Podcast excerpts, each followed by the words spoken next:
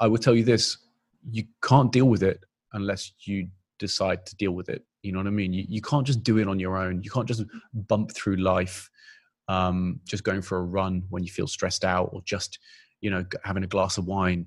You know there is stuff that needs to be dealt with, there's stuff that needs to be worked on, and so you need to go and work on it. And and and that's mm-hmm. going to take you know take some dedicated time for yourself. And if my story is is is meaningful to anybody in any sort of way, then I'm be incredibly happy to know that somebody could then have the bravery to go and search out some of these modalities. Hello and welcome back. This is Exeter Real. I am Tracy Duke, and this is where leaders create leaders.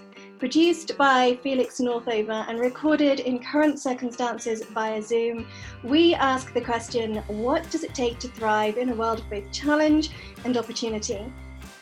In this unprecedented time of global chaos and uncertainty, we as leaders, entrepreneurs, and changemakers need to dig deep and draw on our innate abilities to problem solve, innovate, and instill a sense of calm and to lead with confidence. Now more than ever, we need to be getting clear on the facts, differentiating between what's real and what's hype, and building common sense conversations around the truth to make the best decisions for those relying on us. And more than ever before, we need to bring our focus back to our own mental health and wellness in order to bring our skill sets to the table and to continue thriving. When it comes to running your business, finding good people can be challenging, especially when competition is fierce for top talent. My guest today is William Leighton, the chief headhunter and CEO of Exige, an executive recruitment company founded in 2001 when William founded Exige, he began with one clear, ambitious goal in mind to change the face of recruitment. Today's conversation will delve into his key observations over a 20 year career and explores his own journey of enlightenment.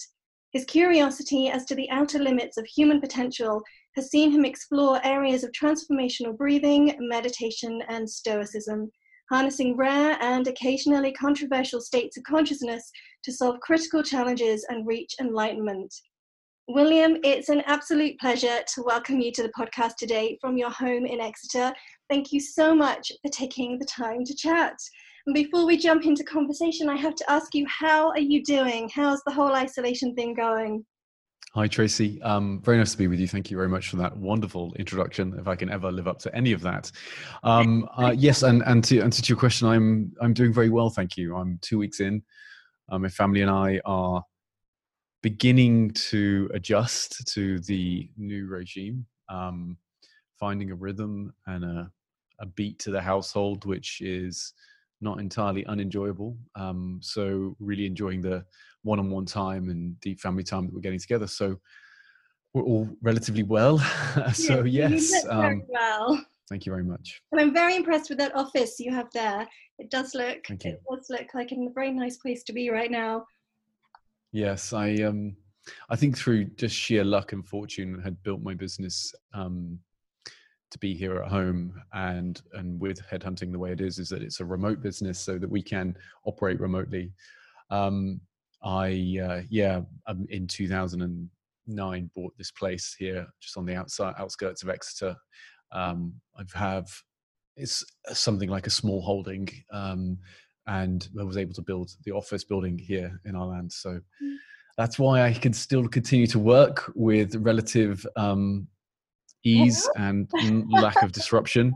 So yeah, again, I'm I'm I'm weathering the storm pretty pretty nicely at the moment. Good. Well, look, um, let's start our conversation um, with talking about your ambition and focus for Exige because, uh, you know, you was always your focus was to change the face of recruitment. Now that's an ambitious goal in anyone's book. So where did that come from? Where's the oh, drive? Wow. The ambition of youth. Uh, that's yeah. probably what it was. Um, I I um, I started out in headhunting when I was 17 or 18. Hmm. Um, I like to say at the end of the golden age of headhunting. So this was sort of the late 1990s when music was great, but fashion was terrible. Um, certainly what I, I was wearing. Yeah, yeah, certainly what I was wearing anyway. Um, but it was the end of the, the golden age of headhunting. And um, everything changed with LinkedIn. In fact, so every industry goes through some type of fundamental disruption, and uh, recruitment went through that, um, and it changed everything. But that still, you know, was a, an early, still the end of that that peak period, and that's when I set up Exige International after the dot com uh, bust, and just after September the 11th, and with uh, the hubris of youth, I had an ambition to to do something different. Whether or not I've achieved it entirely as quickly as I'd hoped, um, but I think like where we are now is definitely doing something which is different. So um, I must I must be somewhat pleased with with where we've got to, I suppose. Good. So what you know, obviously we've been thrown into you know obviously an incredibly uncertain time. We know that. What what have been the biggest challenges that you've had to face in, in the immediate sense in the last two weeks how's that going yeah. um, I, i'm because of the nature of my work so your listeners won't know is that i'm my my market focus is the uk and switzerland. So i have a, an office in switzerland as well um, which i'll travel to when i'm when i'm working there.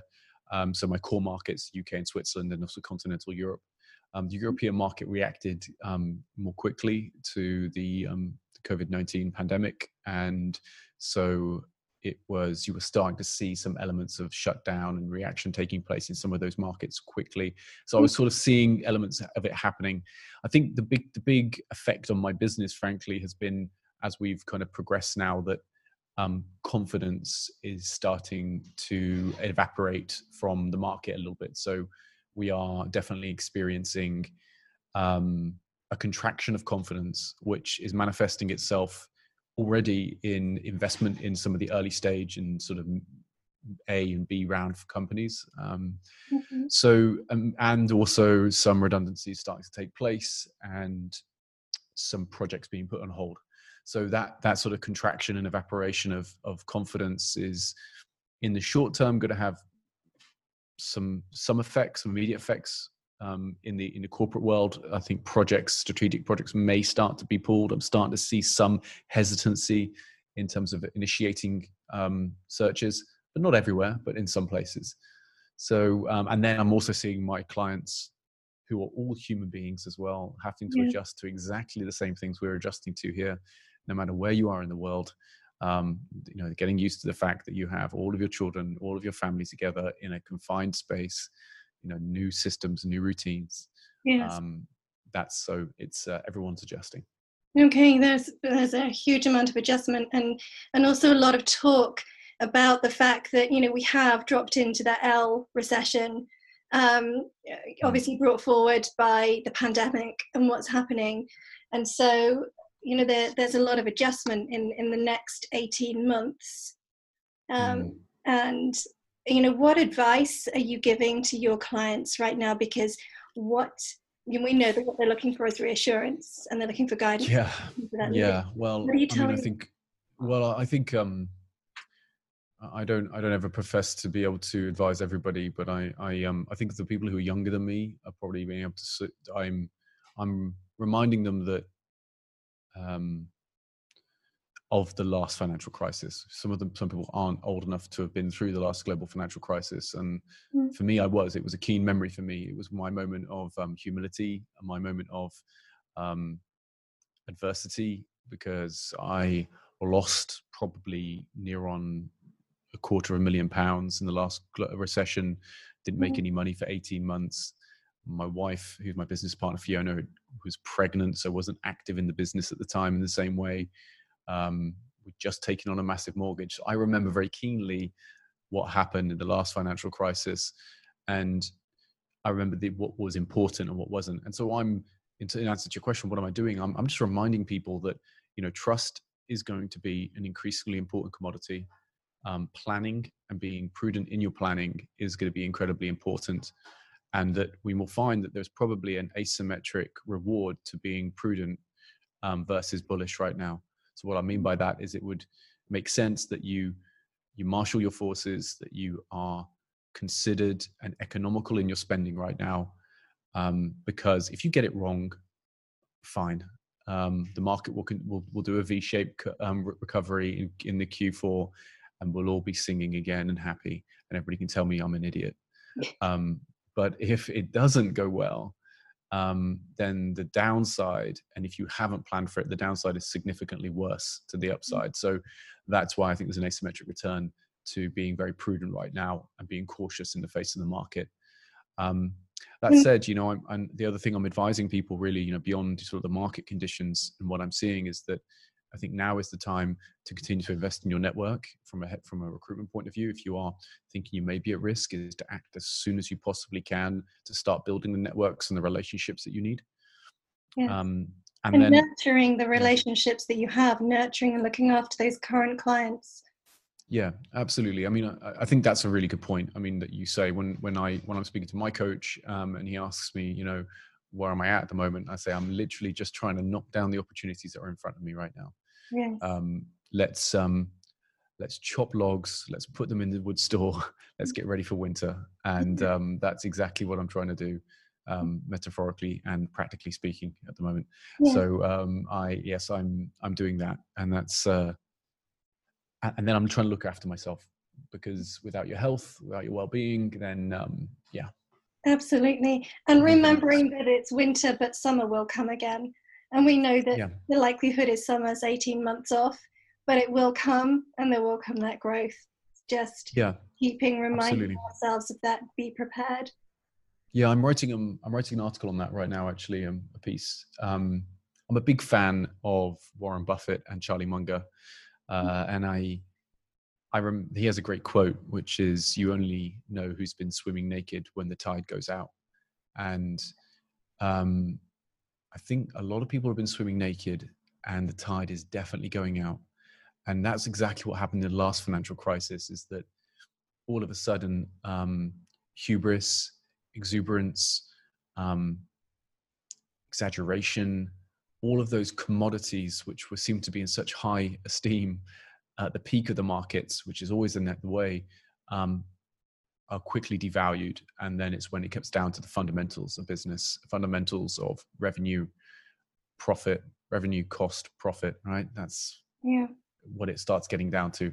So um yeah i'm i'm also trying to read all the great minds right now and i've um actually got a stack of books that are just over there which i must show you in a moment that um i'd recommend all your listeners to get which is the wit and wisdom of um, charlie munger um which i think at this moment is a great read your listeners can get hold of one of these copies. This is um, the, Charlie's um, Almanac. Almanac. Um, you can order it directly from the printer in um, the US, and it's it's about fifty dollars. Otherwise, it's quite expensive, about hundred pounds otherwise. But that's a great read. It's uh, Charlie Munger's thoughts on business. And okay, I'll get a link to that afterwards. Beautiful.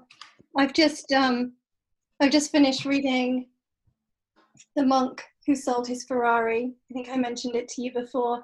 It okay. Great title. I remember that. yeah, it was. It's one of those cult books that actually, if this is the most perfect time to read, it was recommended by Sam Brunson on his Instagram account actually, and you know I had a deep dive into that and just talking about just reassessing everything, you know, and how often do we get a chance with the greatest respect to what's happening out there and everybody who's looking after us how often do we get a chance to actually take a step back and to reevaluate everything? Um, mm. You know, now more perfect than ever.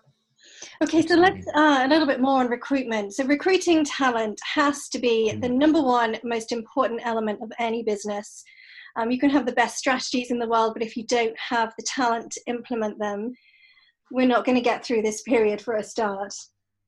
Mm, well, I, you are preaching to the choir on that one. Um, I, I think I, I find it obviously it's often a, a, very odd concept that we even have to debate this that yeah. talent is the number one commodity. Let's demystify let, and let's get clear serious about what talent actually is. I mean, talent is people, right? And and all, and all businesses depend on people, um, depend on people to buy the products that they have, depend on people to create the products that they have. So yes, your absolute number one asset of any business is your people. Um, it's talent. Um, you know, I, I recently read um, Lee Kuan Yew, who is the founding father of modern day Singapore, mm. um, and you know, the, he you know, created a, a country which went from a third world country to a first world with no discernible like raw um, assets like oil and gold per capita gdp was something like um, $50000 income for each of its um, citizens and he says number one asset that he had were his people a highly educated disciplined cultured people mm. um, if you look at any of the great minds i mean if you think of um, I mean, I go back to Warren Buffett, and you think of the people when he invests, he invests in in people. Um, and if you go through to any other people like Ray Dalio, you talk him talk about the world's largest hedge fund. This guy is a fantastic. You know, he talks. They've absolutely built their business to number one, fundamentally recruit very, very good people. So I kind of feel like I could bang that drum with you quite a long time. Um, so um, yes, people are are the number one asset, um, and talent. I mean, people maybe overuse this, but talent. We have an equation for talent, and what talent actually is.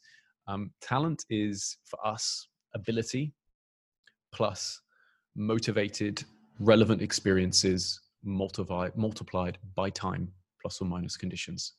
So, so the ability is say in a sporting context. I know you're a fan of rugby. Would be mm. uh, a rugby player's capability to either just kick the ball or to um, to run at speed. That baseline agility, coordination capability. Um, the relevant experiences would be then layered on top, which would be, say, kicking the ball, practicing in multiple times, being coached on body position, used to how to handle the ball. And you need to have motivation for those relevant experiences. So those relevant experiences need to have somebody who is motivated to conduct them multiplied by time. Once you kind of condense that together, that is what talent is. Um, that is the sort of the combination of talent, and that's what you want in your business. You want somebody who has who's going to be smart, who's going to fit with your culture and your values. And then you give them relevant experiences that they are motivated to execute and you give them the best conditions in which to execute those those mm. those relevant experiences. Beautiful. Motivation that that that's for me the key word.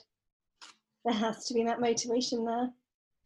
Yeah i mean motivation is a a very important condition. Um, I think actually when I'm interviewing for candidates, we're often seeking motivation as one of the key um, key factors in whether or not we define that person to be talented and to be mm. suitable for our client. Um, it's the direct route into um, whether or not that person will be resilient is how they are motivated. So, um, you know, I think uh, one of the other books I'm reading is on my desk here is this one, which is um, Viktor Frankl's The Man's Search for Meaning. Um, for your listeners who haven't heard of this book, um, Viktor Frankl was a survivor of Auschwitz um, and then became a famed psychologist and created a, a psychology called logotherapy. But within the book, um, it was written in 1945 when he left um, Auschwitz and was talking about his experiences. And there he said, I hope I get this quote right, that um, you give a man a why, they can withstand any how. Yes. Um, give a man a why and he can Beautiful. withstand any how and i think that's what he was saying within the camps in his experience was that if you were motivated you had a reason to continue to live you lived. You you really could withstand anything. And i know this has been taken forward by people like simon sinek and, and other modern day philosophers in the business context um, and i think any any sports environment they'll talk about motivation. And i think your your listeners will know that um, you know when you're trying to achieve anything like losing weight or running for a marathon or um, yeah. you know trying to have to have to be why stay in a good relationship you need to be motivated. For sure. Now this um, brings me to to talking about companies and the fact that we're we're moving our business models to more of a purpose driven model so rather than the old traditional sales model it's now it's purpose driven and that mm. candidates now if i'm right in saying so candidates are looking for companies that align with their values and that they that can help them deliver their purpose. Mm. i think i think i would agree with the the, the general thrust of that yes. Um, there are still assholes out there who don't care tracy. Um, um, being being very blunt. Um, I think some people, yeah, just in it for themselves. Mm. And um, there are those who are consumed by the ego.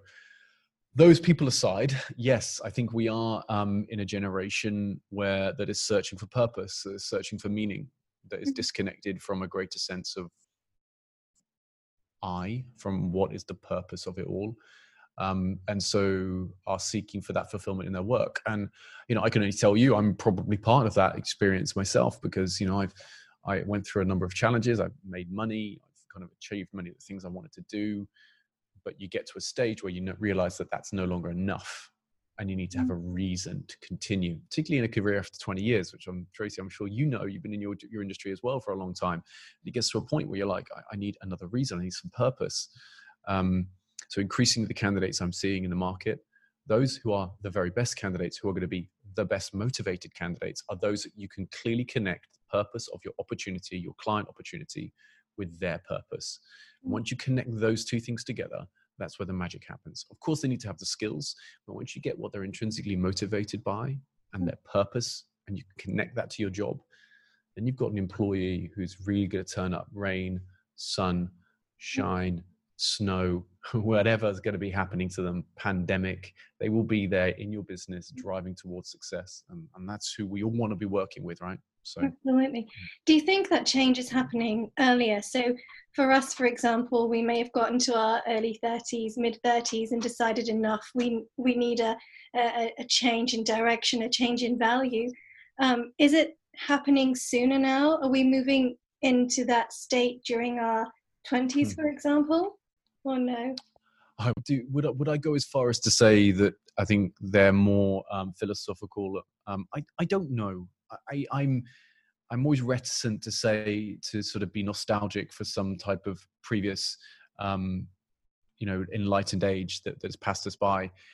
I, I or you know, I, I, think personally, I think when you reach a certain age point, um, I think also that that is a catalyst for some deeper consideration.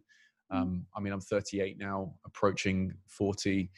Um, and of course, for me at this moment in time, I'm thinking much more deeply about, and I've got my children. I'm like, what is mm. the purpose of me? you know i can all of a sudden realize that the years i have left are quickly reaching are going to be le- you know less than the years that i've had right and so that's also a moment of reflection that, that i think starts driving you towards purpose um, but i think what we are seeing in society a wider society right now tracy in answer to your question some of the philosophy that i have or some of the you know the, the, the theory i have around this is that there are a lot of people who um, can, can see social media can see other people suppose, supposedly living a dream and they want to have that and they want to have a deeper connection. So um, yeah maybe, maybe it is a, a, a factor of time or maybe just all youth is is dreamy.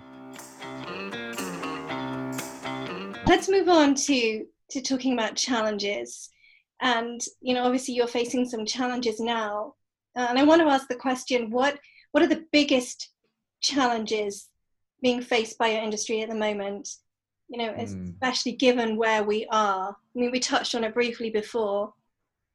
What are the well? Okay, I mean, I don't know how much your listeners are going to be interested to hear about what I think the challenges are for recruitment. I'm not sure. I'm always kind of thinking getting people excited about recruitment is it's kind of getting like people getting excited about doing your tax return.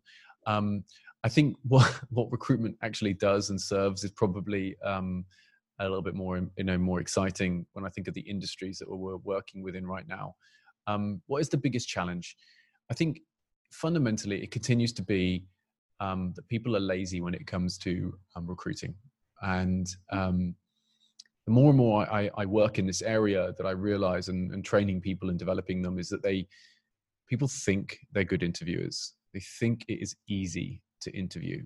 And they are once they start having the curtain pulled back to what is actually you know, considered to be world class interviewing, they can quickly realize how hard it is.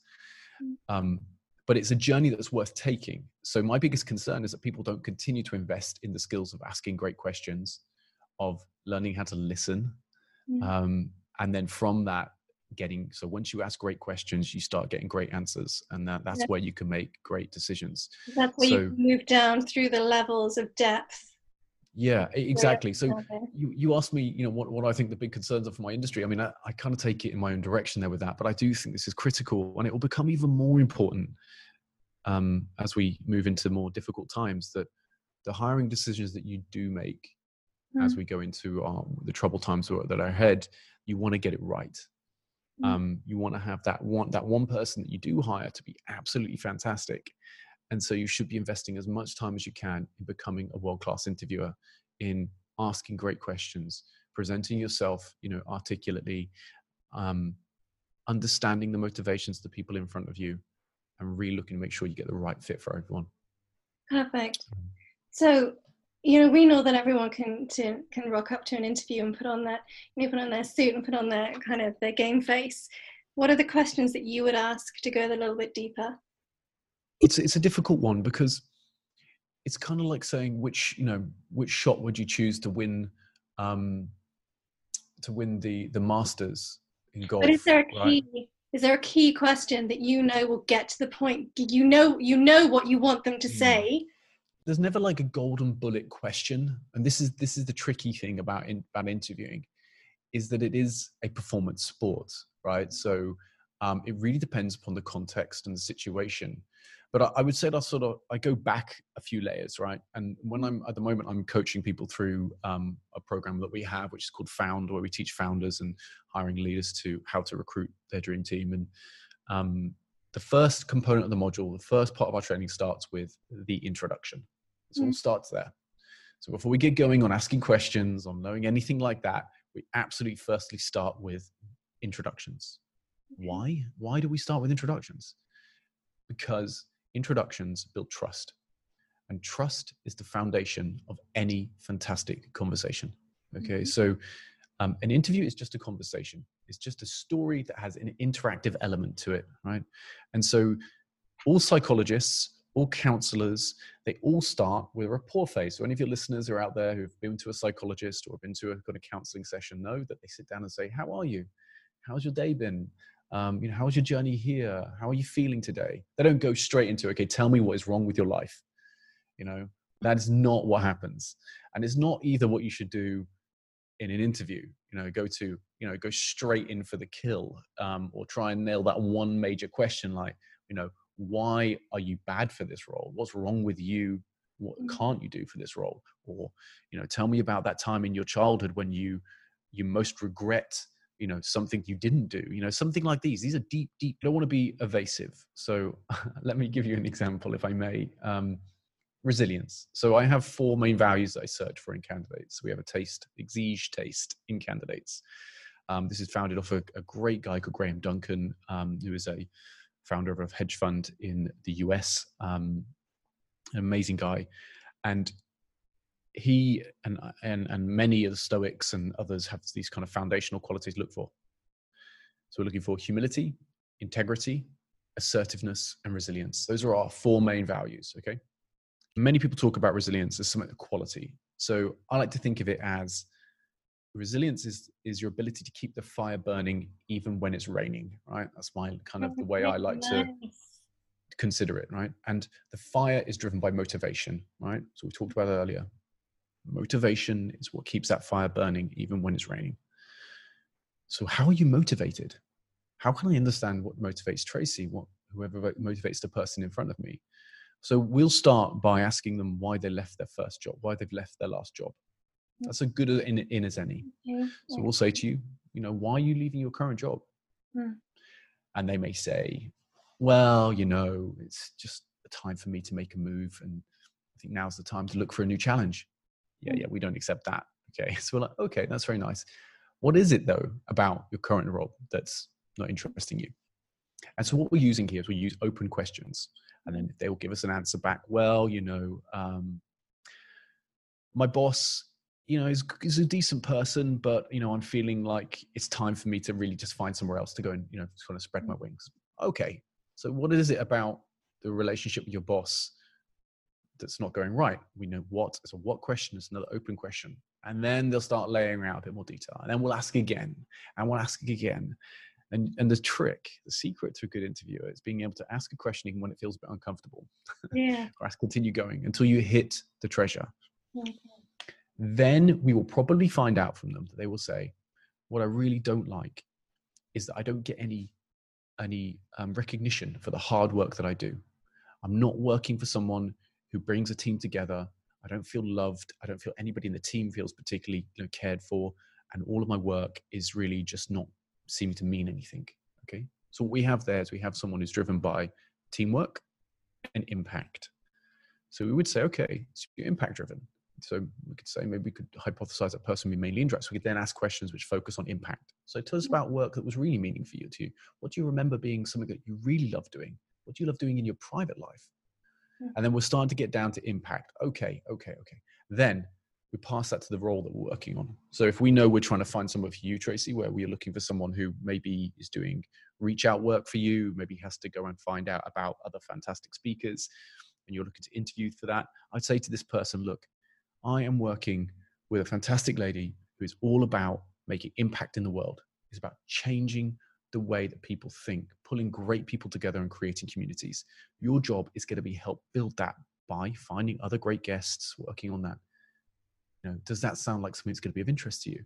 So hey, there you go. So what we're trying to do there is we're connecting the purpose of the role the why and we're connecting to the what is intrinsically driving that person. Now if i got a candidate who was saying to me i'm actually all about the money you know i want power i want to lead which is absolutely fine if i need a leader but i'll be like hmm this probably isn't going to be right for tracy um, then i need somebody else so yeah. and you can see how in that example i've given you that there was maybe no killer question. I would say it's like, you know, building a house, you know, or, or being in a garden is the metaphor I use. You know, if you ask a, a gardener, how do you grow that beautiful rose?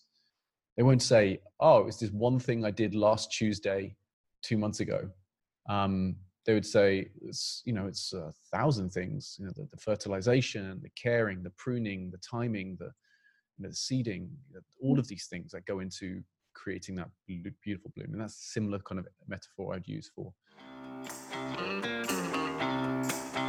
So, William, great ambition and commitment to growth does not come without its levels of risk and stress. We know that. And I know mm. that your own journey has not escaped that, tra- that stress. Um, I mean, we've talked openly before about peak performance and how we reach it um, and that you've personally gone as far as to explore what some might consider to be controversial states of consciousness. Um, I know you have a, a, an interest in um, an experience with transformational breathing, for example. So hmm. let's move the conversation in that direction and jump a little deeper into that because I'll be honest, it's an area that really fascinates me as well. Um, tell me a little more about your experiences um, I know, and, and how that kind of interest, I, I guess we're going to go down the route of talking about the whole sort of psychedelic medicine side of things, mm. which uh, you know yeah. there's there is a lot of interest in at the moment. I know I've just been watching um, a series on Netflix by Goop, um, exploring just that, and I hmm, know that you've had some experience um, in retreats yourself. So let's explore that a little bit. Let's open the lid. Why let's, not? Let's okay, so the craziness inside William Leighton's head. Yes. Um, so um, where to start for folks? Um, I am a reflective person, so I think my superpower is to overthink. It's the worst superpower you could ever get, I think sometimes. Um, but um, you know, I, so I reached a point in my life, my 30s. I had materially everything. I had a family, a beautiful mm. family, an amazing wife, great house, and you know, money and you know, material outward success, all the things. But mm. I knew there wasn't something quite right. And something um, was missing. A level of was a level within me which you know I wasn't entirely sure what I should be doing or what was wrong or you know how I'd be you know entirely fulfilled. And so I decided that I wanted to spend time working on that. Mm.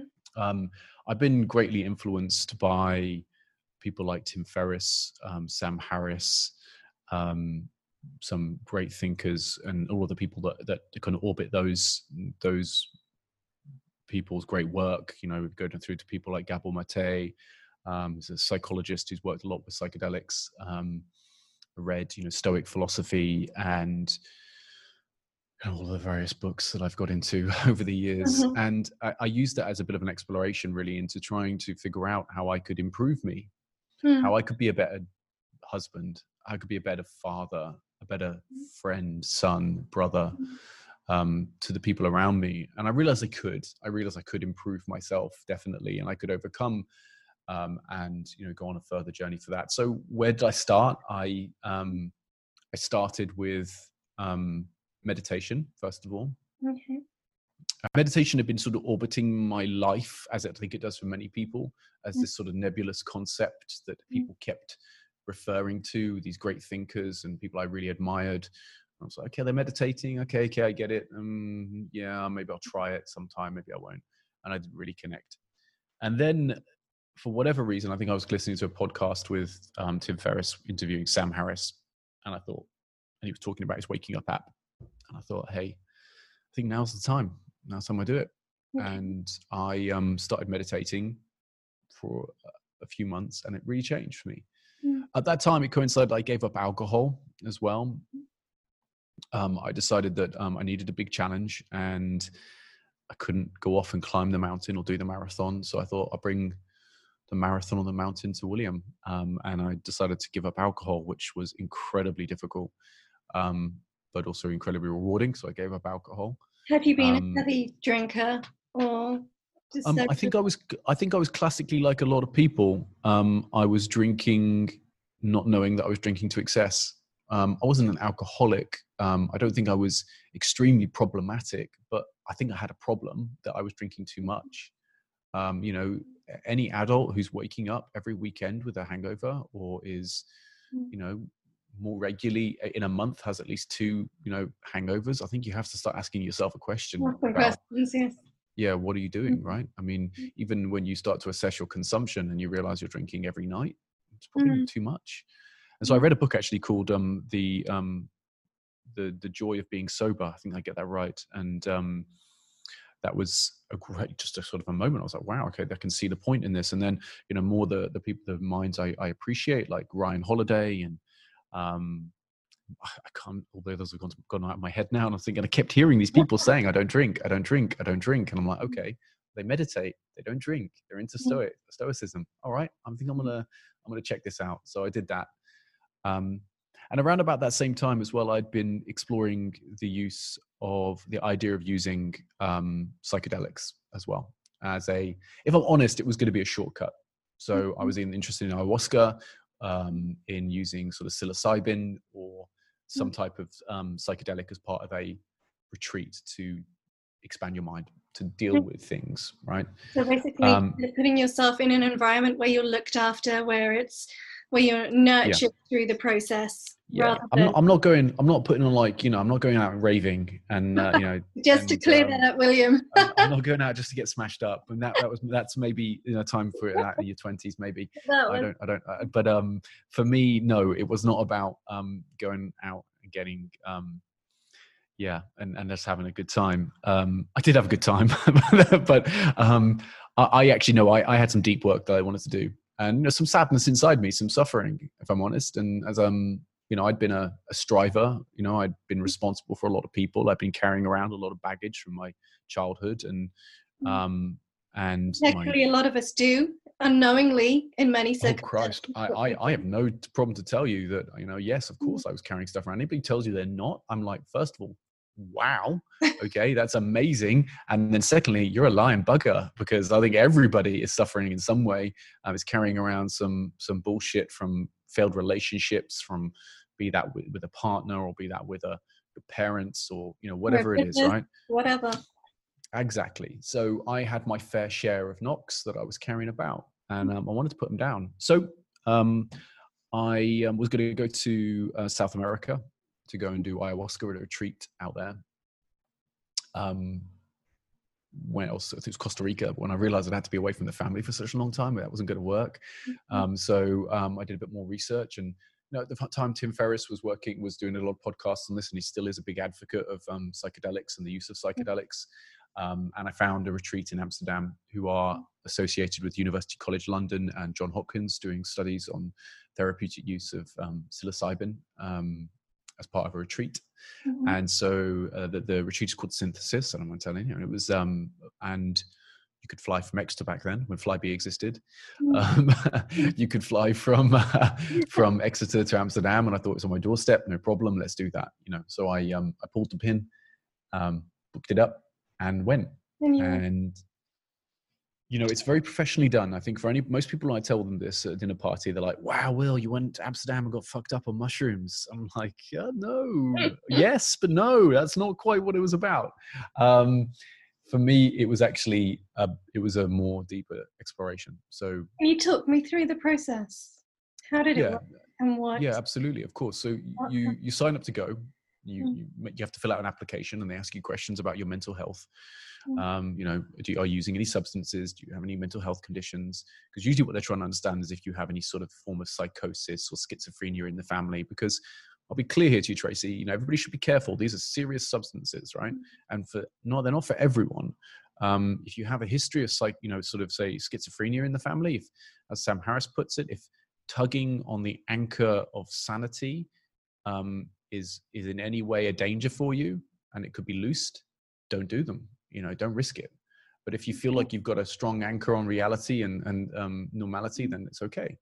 Um, then you could definitely experience it. Um, so I'd done my groundwork here. You know, I'd, I'd sort of read up a lot. I'd worked through the you know the specialists, and I'd sort of you know was doing my meditation, and I wasn't entirely scared of them. You know, I'd had my time in my twenties to experience some psychedelics um, more recreationally. Mm. Um, but then, um, yeah, so you call up, you, you, you so you apply, and then uh, then a facilitator calls you, who's going to be what your, your your coach during the process, and they have a talk with you on the phone. Why are you doing it? What have you done? Have you read Gabor Mate? And I'm like, yes, I have. Have you listened to Tim Ferriss? yes, I have. Um, you know, have you done all the background? I'm absolutely been doing my, my research. Um, are you meditating? And I'm like, yes, I'm meditating. So I was like, yes, yes, yes, tick, tick, tick. So and and there's good reason to that, by the way. You should do all those things before you go. And so then you travel. They're like, okay, you can come. You sound like a normal type of psychedelic, you know, person. So let's do this. Um, so Yeah. you go and you arrive, and it's in this beautiful converted church on the outside of outskirts of um, Amsterdam. So you get picked up from the from the airport. I personally traveled out the day before, so I spent a day in my own on my own in a hotel, which was great just to have some time to myself, doing some meditation, just you know, relaxing because you feel nervous. You know, it's, it's kind of nerve wracking. And then you arrive at the, the, the center. It's beautiful. Everything they have, all the food cooked is um, vegan for for the entire three um, three days you're there. Um, they have a sauna, so you can go use the sauna downstairs. They have a meditation room, big church room, which has been converted. Beautiful, beautiful building. And so then and then they have facilitated sessions throughout. So you have a you know breath work session. They, they really talk you through the process. They help you set intentions going in. So you're sort of setting what you're trying to achieve from using the psilocybin and from the retreat. And then you do a breath work session um, for, before you start the session. So you you do a breath work session um, This is breath work. I know I've I've watched a lot of Wim Hof Hmm. and his work. Yeah, This- this is different types. This is called transformational breath work. So with Wim, Wim Hof, you do like a circle, but then you do a breath hold. With transformational breath, it's like a consistent circular breath, Okay. and it's um, you sort of elicit it. You get like if you do it for long enough, you start to create get colors which get created. Um, I, I really recommend that. Um, I think it's um, St- um, Dr. Grof who did a lot of studies in Czechoslovakia. I think I get that right. I'm gonna kick myself if I don't. Um, and he used psychotropic breathing as part of a methodology. He was doing a lot of early work with LSD in the 60s, and then he got banned. And so then they used, um, he then created a breathing methodology which would elicit many of the, the same experiences that you get from using psychotropics. Psychotropic breathing, basically, it's cool So you can actually create some of the same experiences just through breathing. So in transformational breath work, you do a cycle breath in, out, so in, and you keep that you do like a circuit breath all the way through. You keep going, you keep going. I um I had some pretty profound experiences through that. You know, I'd been building up. There was stuff I wanted to do. I wanted to. I was working through. You know, I'd done my meditation. Had a big night before, sort of thinking about things, and um, you know, without going into too much, I suppose. I mean, I cried like a baby for forty-five minutes. I, I, Wow. I'm not too During um, the process itself. The breath work yeah. So I, I entered into the session i had a lot of stuff that was bubbling you know they they treat they treat this place like it's it is a church you know th- there's sacred spaces for them and it's very very encouraging. Everybody gets really looked after. And it, through the breath work you know i had what i had probably one of the most profound experiences just through the breath work i had a i had what i would consider to be an, a near death experience um, from from the happened? breath work itself. Um, Can you can you go a little deeper there? I. I, I- can, yeah. I don't mind. It's just a kind of relatively long story, but um, you don't mind me telling you it. Um, no. yeah. It's, it's, okay, so, um, so upon arriving at, at, at the center, I'm most of the other people who are with me are in a bit older than me, similar-ish ages, but older than me. You know, a lot of A performers, a lot of millionaires actually were there. In fairness, people who are in the music industry or who you know, had big businesses and sold out and on this kind of phase of their life where they're in exploration. So we're all sort of kind of gang, you know, talking around things and stuff. And we're all kind of, you know, we can tell we're all been those people who've been sort of doing the self-flagellation, that beating ourselves up a lot um, all the way through our lives. You know, that's that's usually the, the you know one of the with that double-edged kind of sword of being a high performer. And the sense of not feeling enough is that? Yeah, yeah. That's why people perform, right? You know, they're always like, "I'm push myself harder. I'm not good enough. I'm not good enough. I'm not good. Enough. I want more, more, more, more." You know, that wasn't good enough. Do it again. Do it again. Do it again. Um, that can really help you be successful. It can really help you be massively unhappy as well. when it comes when you've achieved everything, you get to that pinnacle and you're like, "Shit, okay." Uh, now I just keep beating yeah. myself up. Yeah. So that's sort of some of the context. But anyway, I went into the breath work, not really knowing what to expect. But as you do the breath work, it really starts releasing a lot of emotion. And for me, I um, I just felt like I had to cry, which was a bit embarrassing given that I was in a room full of strangers for the first time. Um, and you're like, like 15 people in this room, and I'm crying like a baby. And I'm thinking, why the hell am I crying so much? Um, I'm doing the breath work, I'm doing the breath work, and it's really, really kind facilitators are there. They just come up and they put your hands on you, um, they're there with you um, and i felt you know real um, fellowship with strangers which is great you know you're just being cared for by people you don't know and that really means a lot as well on, on, a, on another level community. Yeah. again there's no psilocybin by this point right? I'm, just, I'm straight i'm straight as straight can be right? No drinking no nothing right. Um, and as i'm doing the breath work you know i'm i'm feeling generally like um, you're doing the breathing in and out. And you know what? I got this really feeling like i just didn't want to breathe anymore. I didn't want to breathe anymore. I just thought you know what? Oh, it's just you know this, this bullshit this bullshit of life this everything else. I just took this just stop breathing. I just decided to stop breathing um, during the through the breath soak. And, and i remember then sinking back down um, below the ground. And i was looking up like i was underwater okay. and everything went incredibly still. And at that moment, I felt like I could die. And, and not in a bad way. I mean, I felt like it's I felt incredibly peaceful, incredibly peaceful. I felt like I won't have to, you know, to put up with any of the, the suffering and pain of life. I'm okay. And then I had this realization that you know what, Will? There's going to be a time in your life when you won't be able to make the choice to breathe again. There'll be a point in your life where you won't have this choice to go on. And it's at that moment I took a massive deep breath in and I remember kind of coming back up into my body. And I just had a huge smile on my face. And I was so grateful for the chance to breathe again. That truthful appreciation of the moment that I had this moment and there will be a future point in my life when it will be the final moment for me. And I will not be able to take another breath. And that will be its own journey. But at that moment, I came up and I had a very vivid experience. And I remember this, Tracy, that I just wanted to hug myself, which is a really weird experience because you can't really hug yourself because it's kind of a weird thing. You have to do like a mummy mm. thing. But I had this great smile on my face. I was never, I was no longer crying at sadness. I was now crying out happiness because I'd have a revelation that I was incredibly lucky to be alive. I was incredibly lucky to be able to breathe because there are millions of people, billions of people around the world who won't be able to breathe, who won't be able to take another breath again. And and it was really like a rebirth for me at that moment. Um, and so I grab onto that. I try and remember that, and I, I carry a coin around with me. Um, you know, ever since was a Stoic coin, um, which is um, memento mori. It's your um, I'll take a photograph of is, that. Um, which is remember death. So you know, there's a you could leave life right now. So Stoics believed in this is this contemplation on death. Um, that life is given to no man. That a moment is you know is sacred, um, um, and all there is is the moment.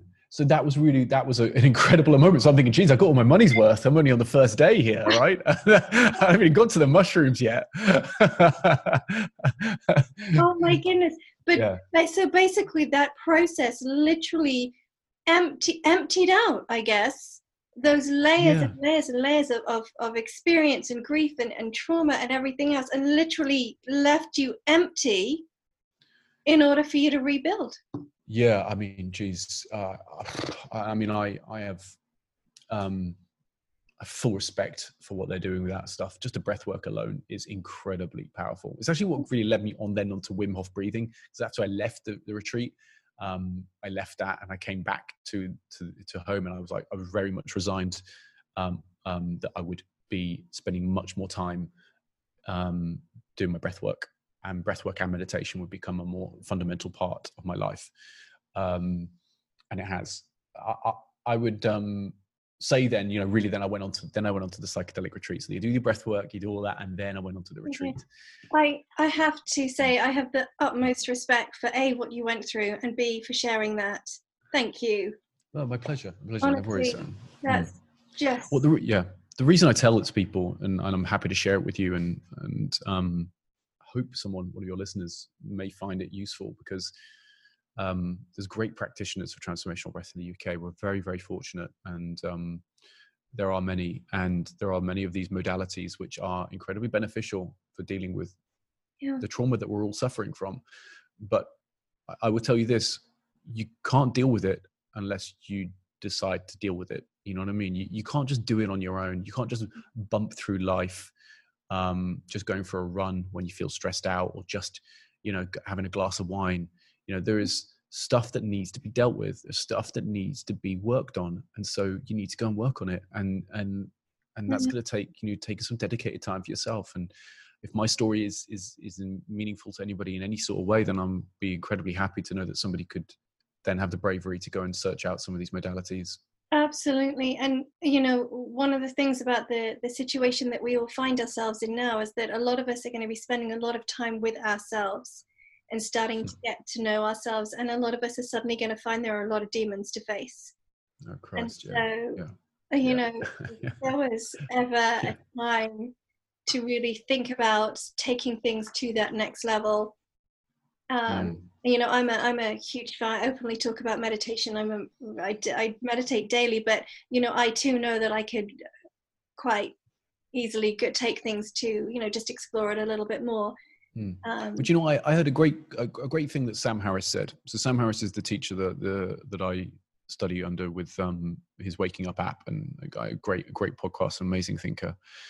You know, he said the thing about um, mindfulness um, meditation is that it allows you to recognize the emotions and the feelings that you're having, but it doesn't give you a new mental model by which to deal with the emotions and feelings that you're mm-hmm. having. So if you're recognizing anger and sadness and you're being able to calm that down great that is a tool which is very useful but mm-hmm. if but if all you're doing is that state anger and that sadness is remaining you need a new mental model by which to deal with that that fundamental the core of it so um, it's important to recognize what meditation can do and what medication med- meditation can't do and mm. that's why I, I use stoic philosophy as the way to reframe the thoughts and the pain and the the, the concepts and, and, create new mental models which are much more effective. And then at the same time layer that on with meditation which gives me the ability to recognize my emotions in the moment as well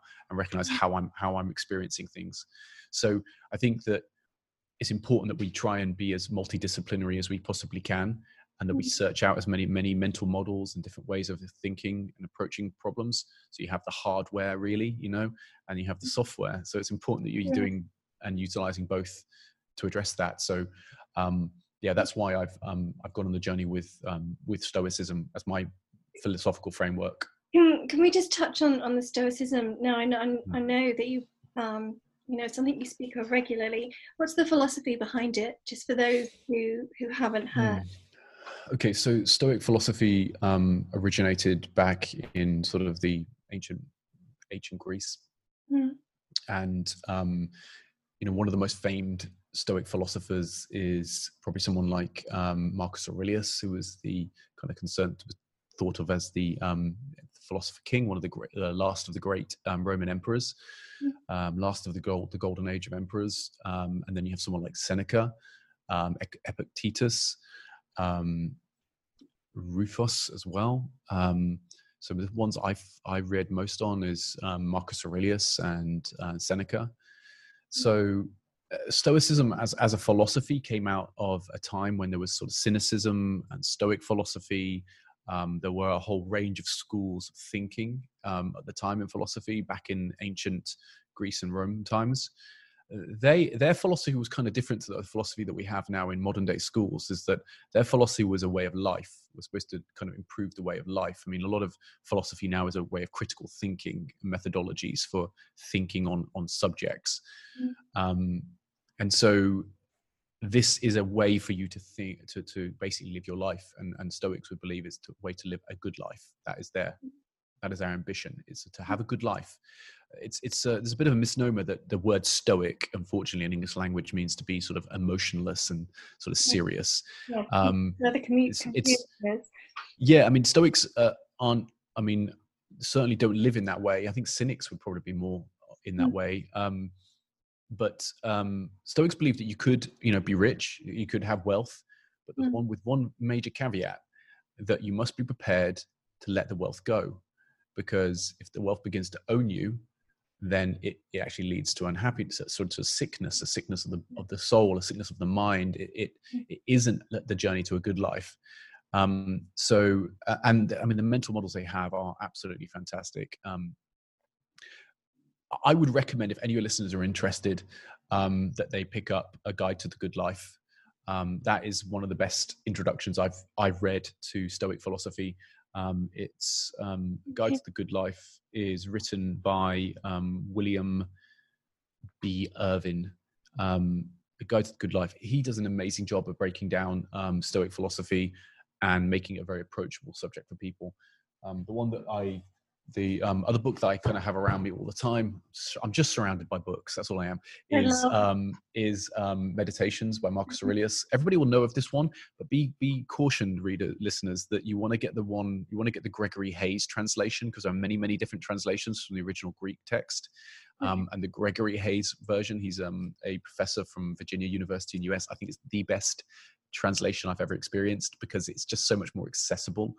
Okay. Um, and sure. so I would I would really really strongly recommend that. And then um, god bless tim tim ferriss um, he has created a set of free pdf downloads of all the letters of seneca a beautiful pdf collection he's created which you can get for free from his website which you could always link to as well in the show notes i'm yeah, sure. I will put all of um, the links to all of the books yeah so that would be um, an, an, exploration into into stoicism. Um, you know what, what, i what i love about stoics one of the key things they believe in is um, is one of the, the key elements is is perception. So it's a, your ability to be able to see the world for what it truly is, to be able to see the things for truly is. So one of the first things, one first places I'm always thinking on is is being able to see the world clearly, and so fostering a sense of true perception is harder than it sounds. it's really not to be, you know, the, one of the examples I'll give is like vintage wine. What is vintage wine?